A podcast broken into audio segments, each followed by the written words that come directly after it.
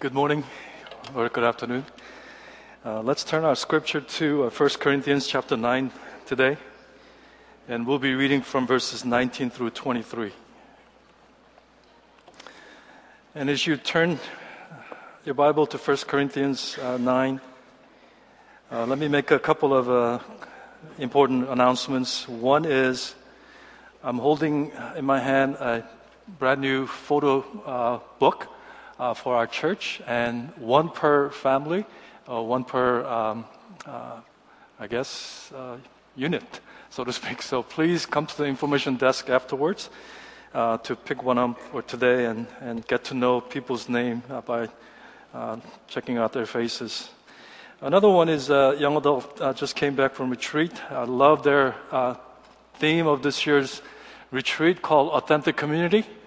Um, I really support and promote uh, authenticity in our worship, in our lives, and especially as we gather uh, as His church. We want to be as real and true uh, to ourselves, uh, what we're going through, and who we are.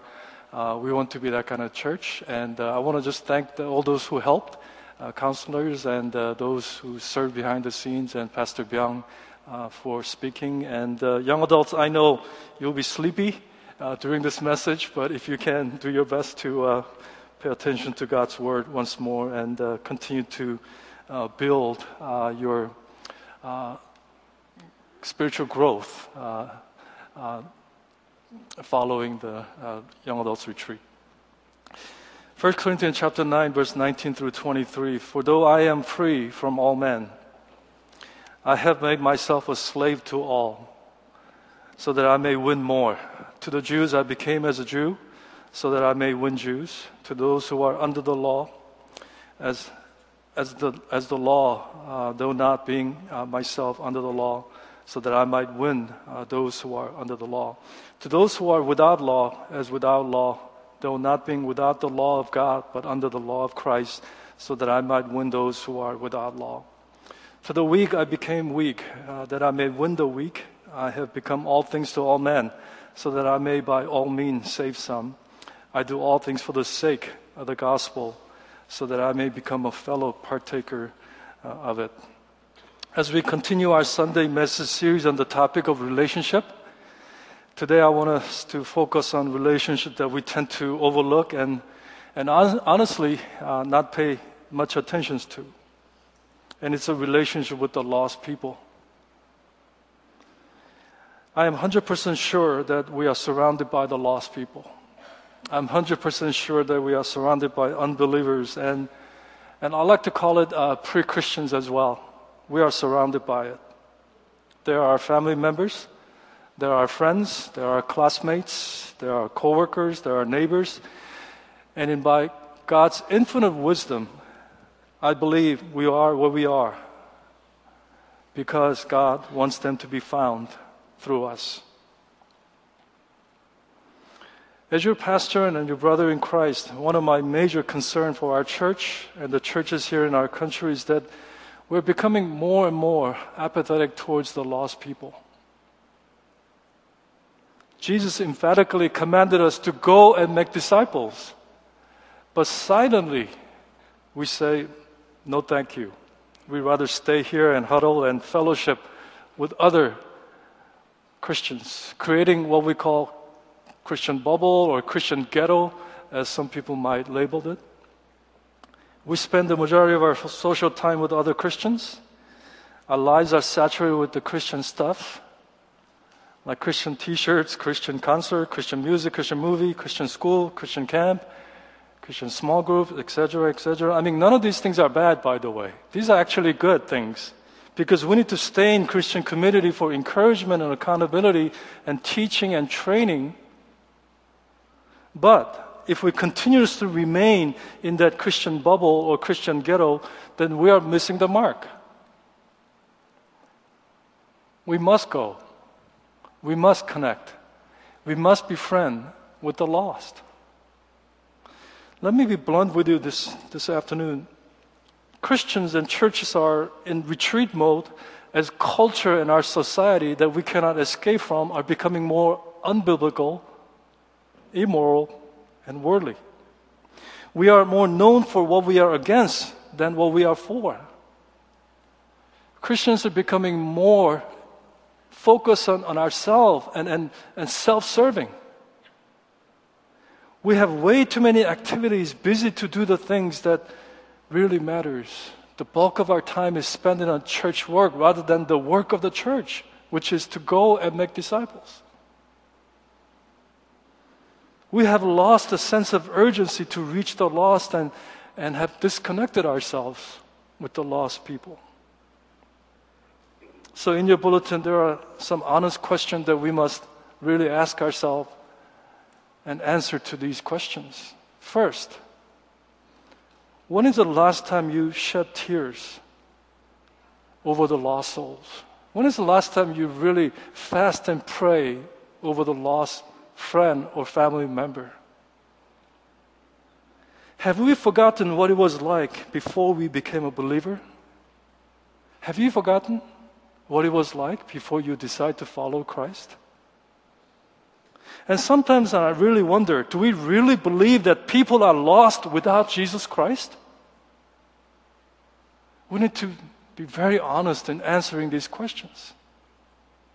Because the Bible describes the lost person as a blind, perishing, condemned, children of disobedience, under God's wrath, dead in sin, dead in trespasses, under the control of Satan. And this is just a short list.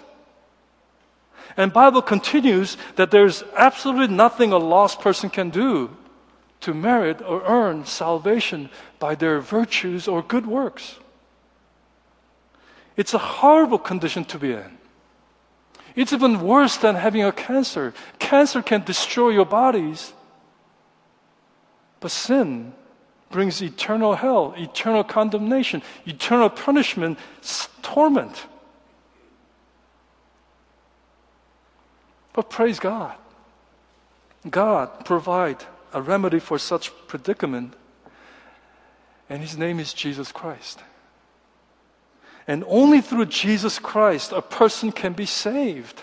A person can come into life. Praise God that many of you are persuaded already by the conviction of the Holy Spirit and by His amazing grace that you have found the way and the truth and the life. But this is not your destination. You have not arrived at destination. This is not a, a Christian country club. I don't know how many NASCAR fans out there. Asians usually don't care about NASCARs. But one thing I do know about NASCAR is just because you put your faith in Jesus Christ, your Savior, it's not a checkered flag. Checkered flag means you have finished the race. You have, now you can park your car. No, it's actually a green flag. You know what the green flag means? Go, go, go, go, go, go! And win souls and make disciples. There is so much more to our Christian faith in Jesus Christ than just attending a Sunday worship. As I said before, church is not a destination. It's not a place. It's not a building. Church is an assembly of people who are called out of sin, called out of darkness, called out of death unto eternal life. And there is a missional uh, uh, uh, uh aspect to our being called out and called unto, separated unto, and that is for us to go and make disciples of all nations. And in order for us to accomplish that plan and that command, we must be friend to the lost. And if we're not going and winning the lost, and if we're not being, if, if we're not equipping the saints, or if we're not being equipped to go and win the, uh, uh win the lost souls and make disciples, then we fail to be His church. We are failing big time as followers of Christ. I don't want us to fail. I don't want you to fail. Sometimes church seem to send a conflicting message, isn't it? Stay away from the filth and the evil of this world. And at the same time, we say, go, go, go into the world and be engaged with the world. So which is it? Should I go or should I stay? Right?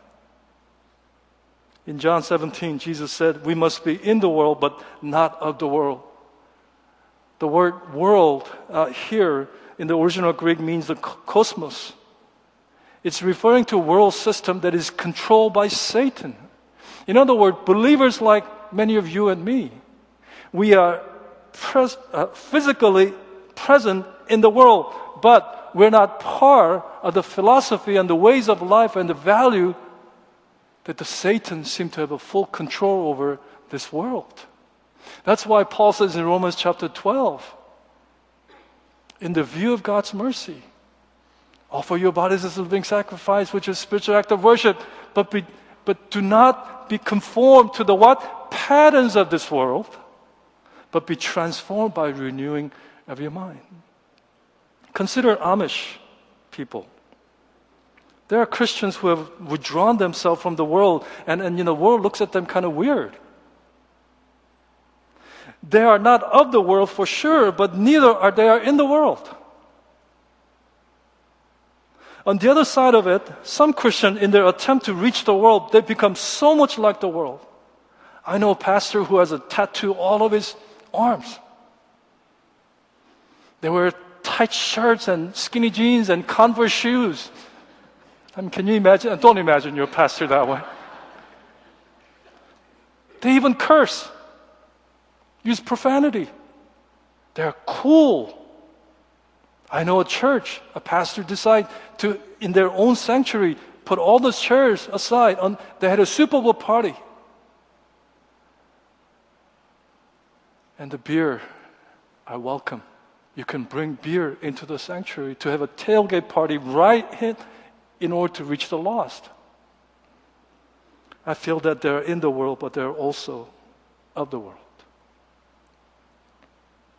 Jesus said, We're in the world, but we're not of the world. We're different. We have to be separated. As Pastor Neil mentioned, I mean, he, he and his wife, Christine Samonim, is going to Hawaii this week for two and a half weeks of a, some conference. I was there last week. Friday, I went. Tuesday morning, I came back. By the way, it's a long, long way to Hawaii. Six hour difference on top of it. My body is still trying to recover. I went to there to officiate the, the largest wedding that I ever officiated. In front of me was bride and groom, and there were 120 guests were sitting. Right next to me was an open uh, restaurant called Mai Tai has about 100 people were sitting there looking in, in our wedding. Behind me was Waikiki Beach. Seriously. It was done in Royal Hawaiian Hotel, Pink Hotel, and, and uh, at, at, at that time, they, all the college kids all came out with some kind of event, and there were throngs of people. And here I am, preaching the gospel, saying, as a couple, you must persevere and you should learn to serve your spouse. But you know, the reason I'm sharing that is because, now listen very carefully about this one. We should all enjoy the things of this world. We should. Was, the, the wedding party, you know, gathered uh, all those guests to a, to a, a luau. This was my first luau in a place called Paradise Cove. I don't know if you've been there, but it was actually fun. I saw sunsetting and I was really enjoying myself. Pulled pork, spam, you know, macaroni salads, you know, and good cup of coffee.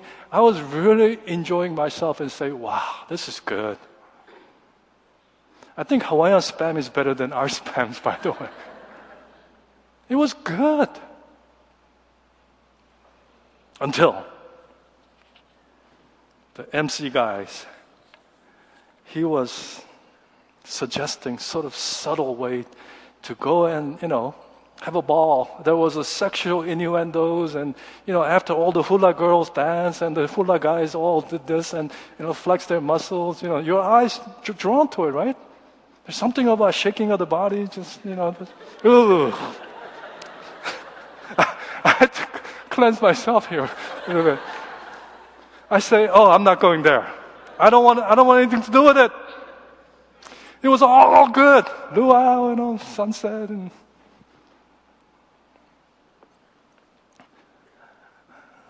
like some of you or many of you uh, under this current administration, I'm very upset at the state of moral values in our country. Transgender issue, homosexual issue, LGBT, WXYZ things, you know, abortion, immorality is just rampaging. Christians should be concerned about these issues. However, we must be very careful not to condemn towards the lost because lost will never, never respond to those who will condemn their lifestyle.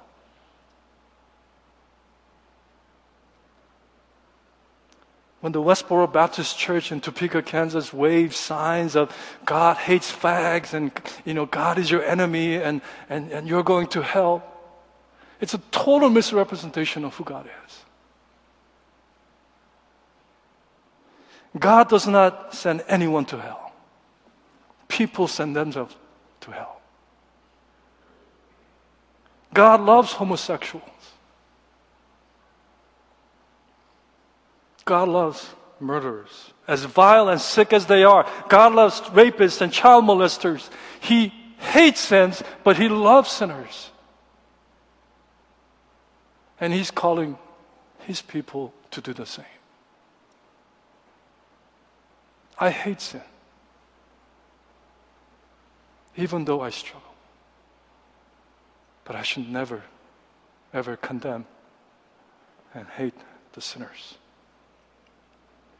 You know, one of the Jesus' favorite title was, I believe, it's this one.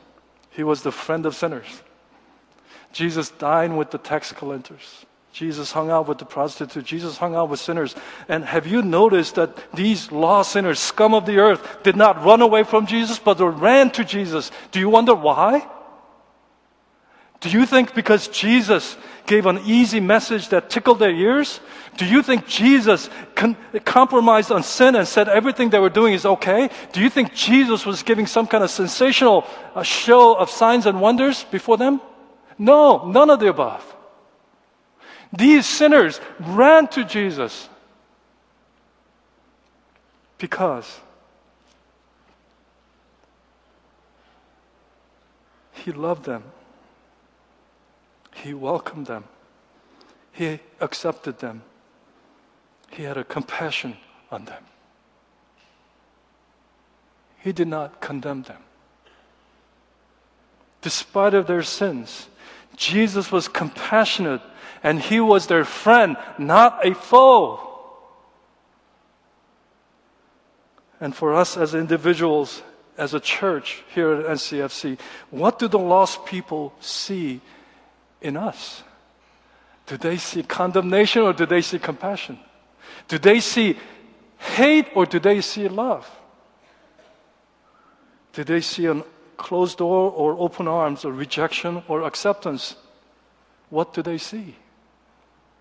Brothers and sisters and friends who are gathered here today, when it comes to starting or building a relationship with the lost, I really believe that we must change our view. We must change our attitude and our mindset.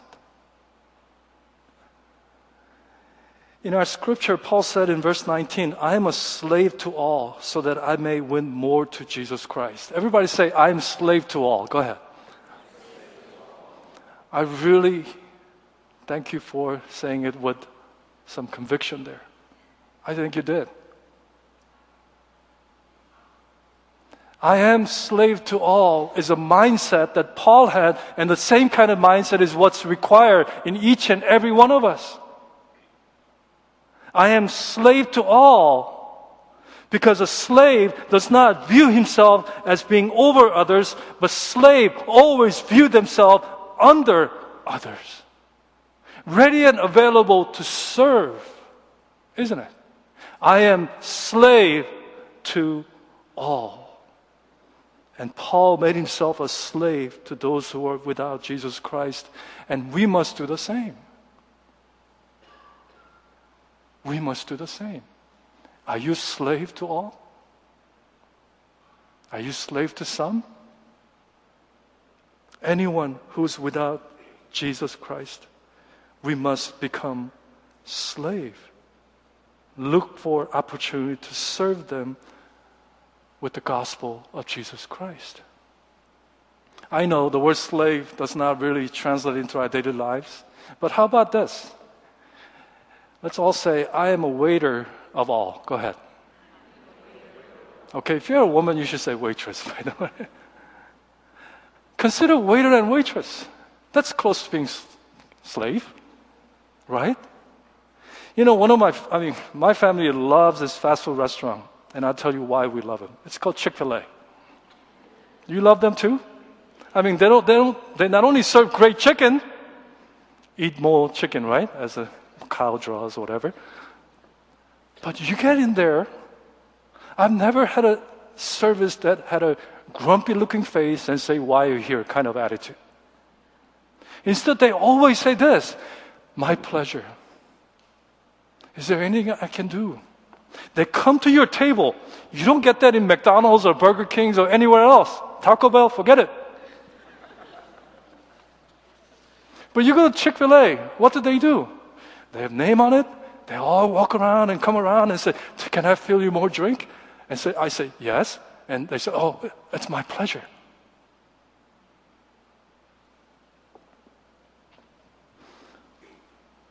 I am a waiter to all. And the good waiter, good waitress, always ready and available, ready to serve your needs. Bad waiter.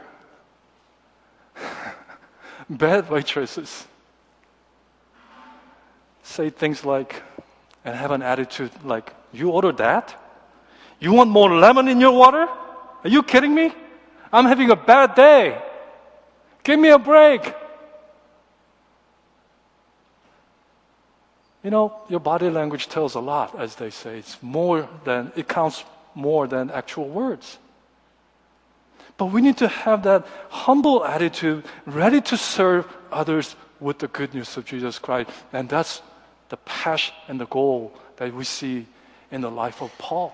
I am blown away and I'm so ashamed when I compare myself with Paul's passion and his goal for his life. It's all about the gospel and it's all about winning the lost soul, connecting with them, ready to serve them. What mattered in his life was not about him, his right, his convenience, his fame, his money, his comfort, his pleasure. He voluntarily became servant, slave, waiter to all those who are without Jesus Christ. In that, you and I must connect with the lost souls. No matter who they are, no matter what color of skin they have, educational, social, economic background they may have. Paul wanted them to be saved by the gospel of Jesus Christ. As you read, it says, Paul became a Jew to the Jews. To those without faith, he became one of them. And to the weak, he became weak. In other words, Paul always considered the perspective of his hearer. He always tried to think and act as they did. As long as it wasn't sinful and immoral and unethical, so that they would hear the gospel. So that they would hear the good news of Jesus Christ. My dear friends, I need to tell you that as much as we are part of this uh, person that we're trying to reach with the gospel of Jesus Christ, to win them to Christ. You and I, we don't get to save this person.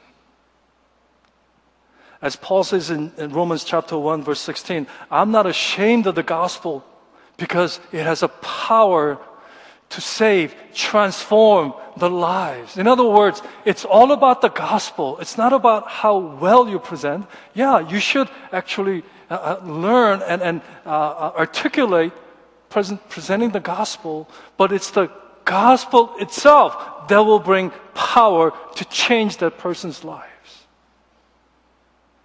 That you and I need to be equipped and have the passion to go and connect with them. It's no longer about, oh, I'm going to do lifestyle evangelism. I want them to just see how I live and how I do things and, and go places. I want them to, you know, um, come to Christ that way.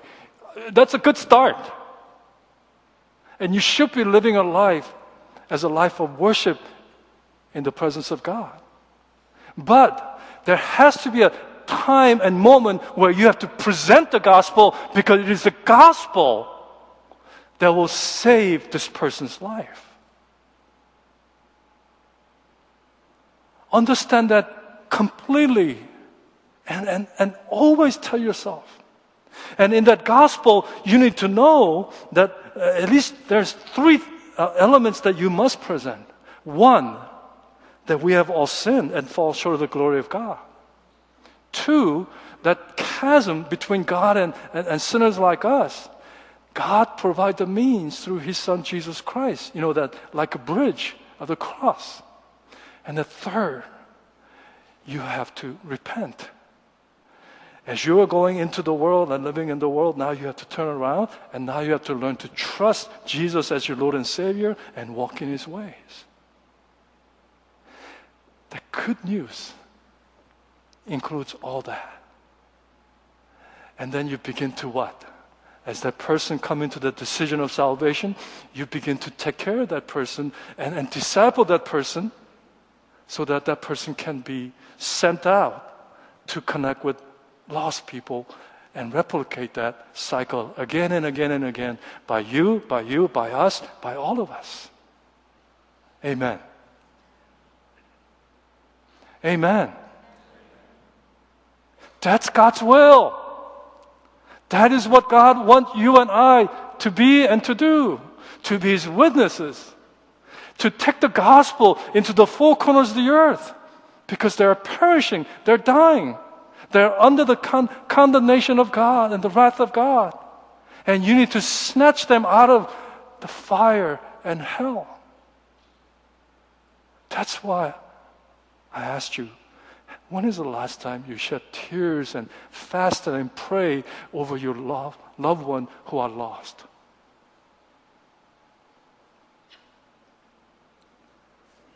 Blaise Pascal said, There is a God sized vacuum in every person's heart that only God can fill that void. It's only, it's God sized, so only God can fill that. And when you read the scripture in John 3 and Acts 8, there's a, a, a name like Nicodemus and, and the uh, Ethiopian eunuch with the uh, evangelist named deacon named Philip that whole God sized vacuum, God is working, God is orchestrating their lives to the point where they become hungry and they seek after the truth as Nicodemus sneak out at the middle of the night so that no one can see. But he has to fill that void. So he came to Jesus and asked, What must I do? And the Ethiopian eunuch, same way, he was, re- he was reading Isaiah, and then Philip transported and happened to come alongside and say, Can I help you? Let me encourage you something.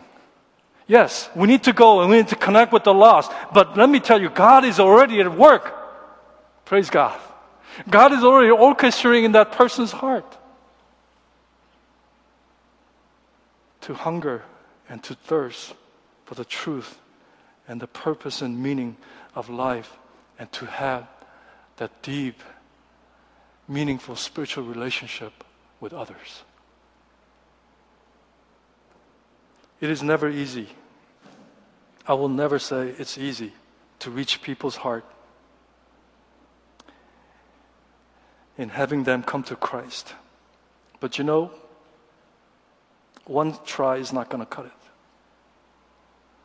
Two tries not going to cut it. Three tries not going to cut it. Four, five, six, seven. You need to be consistent and you need to be persistent. In Luke chapter 15, you see the par- three parables of the lost lost coin, lost sheep, and lost son, prodigal son. But the first two, guess what? They went all out, turning their house upside down and going miles up to miles up to mile, even forsaking 99 sheep to look for one lost sheep. If a lost coin and sheep is that much valuable, how much is a lost soul value? I think you already know the answer. It's almost like, you know, there's one oikos group that I went. This group was very fertile, you know. They're going to have four babies by end of this year in that one oikos group. Obviously, it's not a young adult group, it's a destiny group. Praise God. But you know, I was thinking, it takes nine months long to give birth. And I'm not saying it will take nine months to see a person coming to Christ. That's not what I'm saying. But during those nine months, what do the pregnant woman do? What do the uh, uh, husband do? Oh, they, they take care of so well. What, what, do, what do you need, honey? What do you feel like eating, honey? Oh, 4 a.m., no problem. I, I, I'm early, early wake up, I wake up early anyway, so you know, you go out ways to take care of the baby. But once you have a baby, it's hard labor. But what do you do for next 18, 20 years? You continue to foster, nurture, love, care so that your child can become a productive, productive citizen, law abiding citizen in this world. Same principles. Let me close. The bottom line is this lost people matter to God, and lost people should matter to God's people as well. God's compelling love sent Jesus to the cesspool of sin and death. And he came to seek the lost. And he laid down his life on the cross to save sinners like you and me. And we are the, already the persuaded ones. And we are commissioned to go and connect to the lost. And each and every time when we reach out to the lost, God is reaching out through you and through me. As I was preparing this message, I don't know why, I got sort of sentimental. You know, you know, message really began uh, in Hawaii, and I, I, was I got really sentimental, and uh, uh, maybe I was away from my family just a little bit in a paradise, right? By the way, it's not so paradise. I was stuck in traffic for an hour to go to Paradise Cove. Could just go figure in Hawaii, right? But anyway, this thought came to me. What if I had three days to live? One weekend to live Friday, Saturday, Sunday. And I was given a choice of uh, spending each day with exclusively people that you want to hang out. It was no brainer. Friday, I'll spend with my wife and my children all day, going through the maybe albums or scroll down all that smartphone with pictures, looking at their accomplishments, celebrate the milestone. Second day, Saturday, I will spend time with church people. I'll spend time with Pastor Neil, staff, elders, deacons, Oikos leaders, and with you. All day. But then my last day, third day, I already spent time with my family, I already spent time with my church. I will spend the third day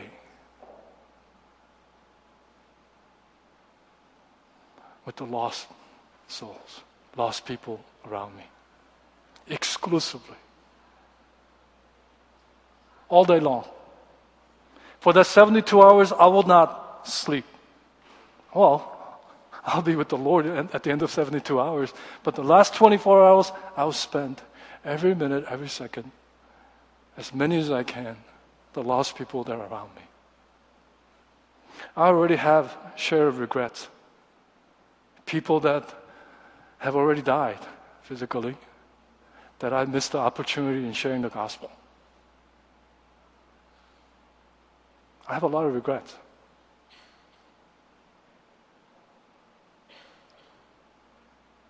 My wife has a regret.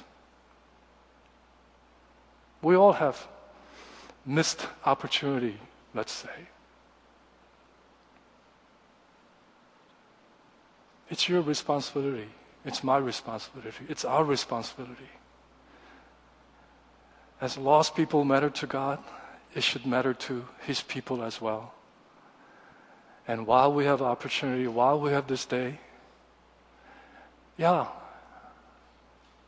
we're in the world, but we're not of the world. We celebrate with one another, but there are lost people who are in desperate need of the truth and salvation. And God strategically put you there to be His witnesses. You're an undercover teacher. You're an undercover CEO. You're an undercover banker. You're an undercover uh, uh, IT worker. You're an undercover uh, vocation, all this vocation. Your primary job, your calling, is to shine the light of Jesus and the love of Jesus so that that person will have a chance to come to faith. Here's my favorite scene that I want to close you with and come back and we'll pray together and partake the um, communion together. It's from the uh, early 90s movie uh, at the end of scene of uh, Schindler's List. If you can uh, put it there, maybe some of you. Is it ready?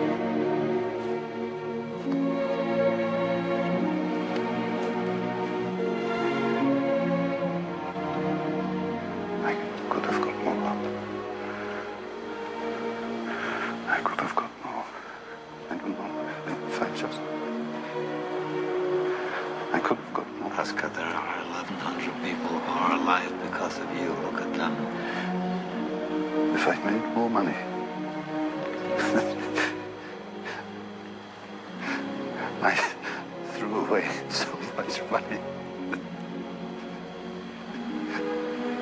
You have no idea. If I just. Generations because of what you did.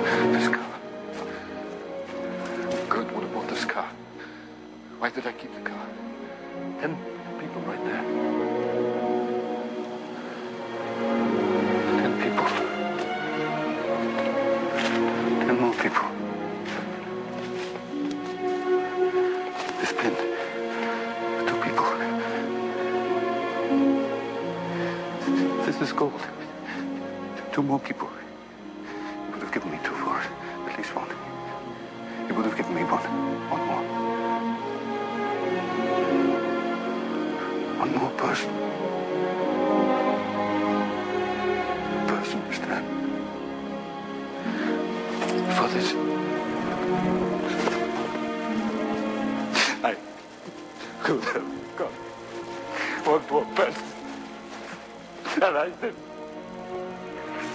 I.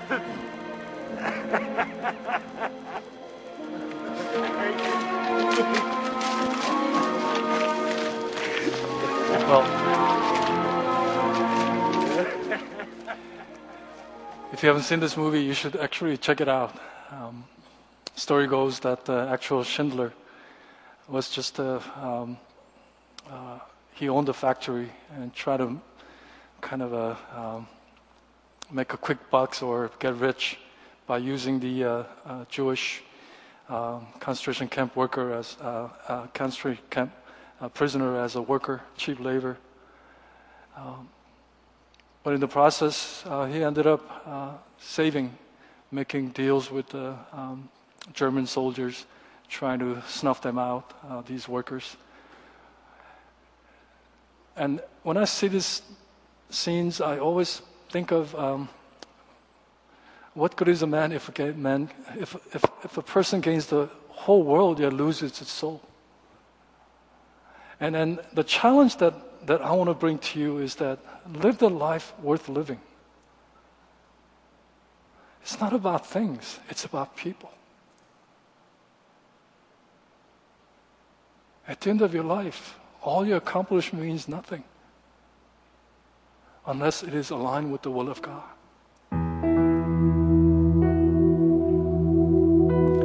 I encourage and challenge you to connect with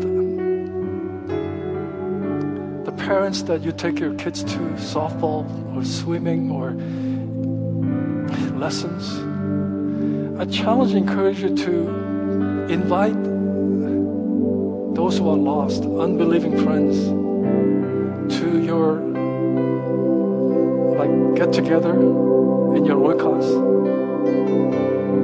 When you go out, go out with purpose. When you spend money, spend money with purpose. To see people come into Christ. That last thing he says, you know, this car could have been 10 more people, he said. This ring, this pin could have been two people, at least one. It's made out of gold, he says. I get really challenged by that, convicted by this. It may not be true to you, but I, it really speaks to me. As your brother and as your pastor, be equipped. Join with others in catching people, lost people. Be a fisher of men and be the disciples of these men and women. For there will be abundant life, there will be joyful life, there will be purposeful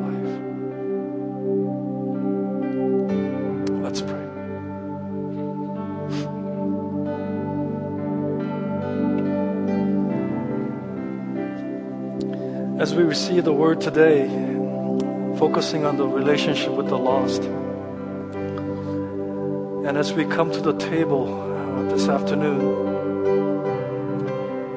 we are about to celebrate and uh, remember the work that Jesus has done on the cross. That the crux of the gospel of Jesus Christ is death that saved us from our sins and the penalty.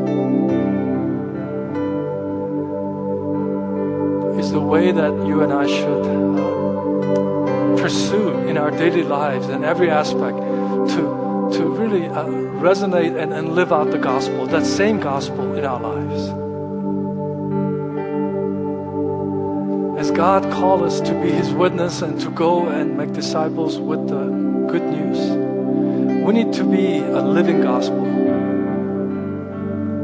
When the, when the world sees us, they should see the living gospel, not waving those terrible signs that we may see in TVs. We need the power of the Holy Spirit to show Christ and minister in His name wherever we go, wherever we may do. yeah, we will continue to talk about other relationship till the end of this month. But you know, more important than our relationship with one another, more important than relationship with our spouse and our children, and even with our bosses and coworkers. I want you to be convicted that this is the most important relationship that we need to be carrying throughout the weekend and week out. To see people come to Christ and to be saved. Father, I pray that your Spirit will convict each and every one of us to be the soul winners that we will humbly obey of your command of go and to make disciples in all nations. Father, I pray that you'll raise up the laborers for your kingdom and send them out into this harvest field and to reap these harvest in your name and add it into your kingdom.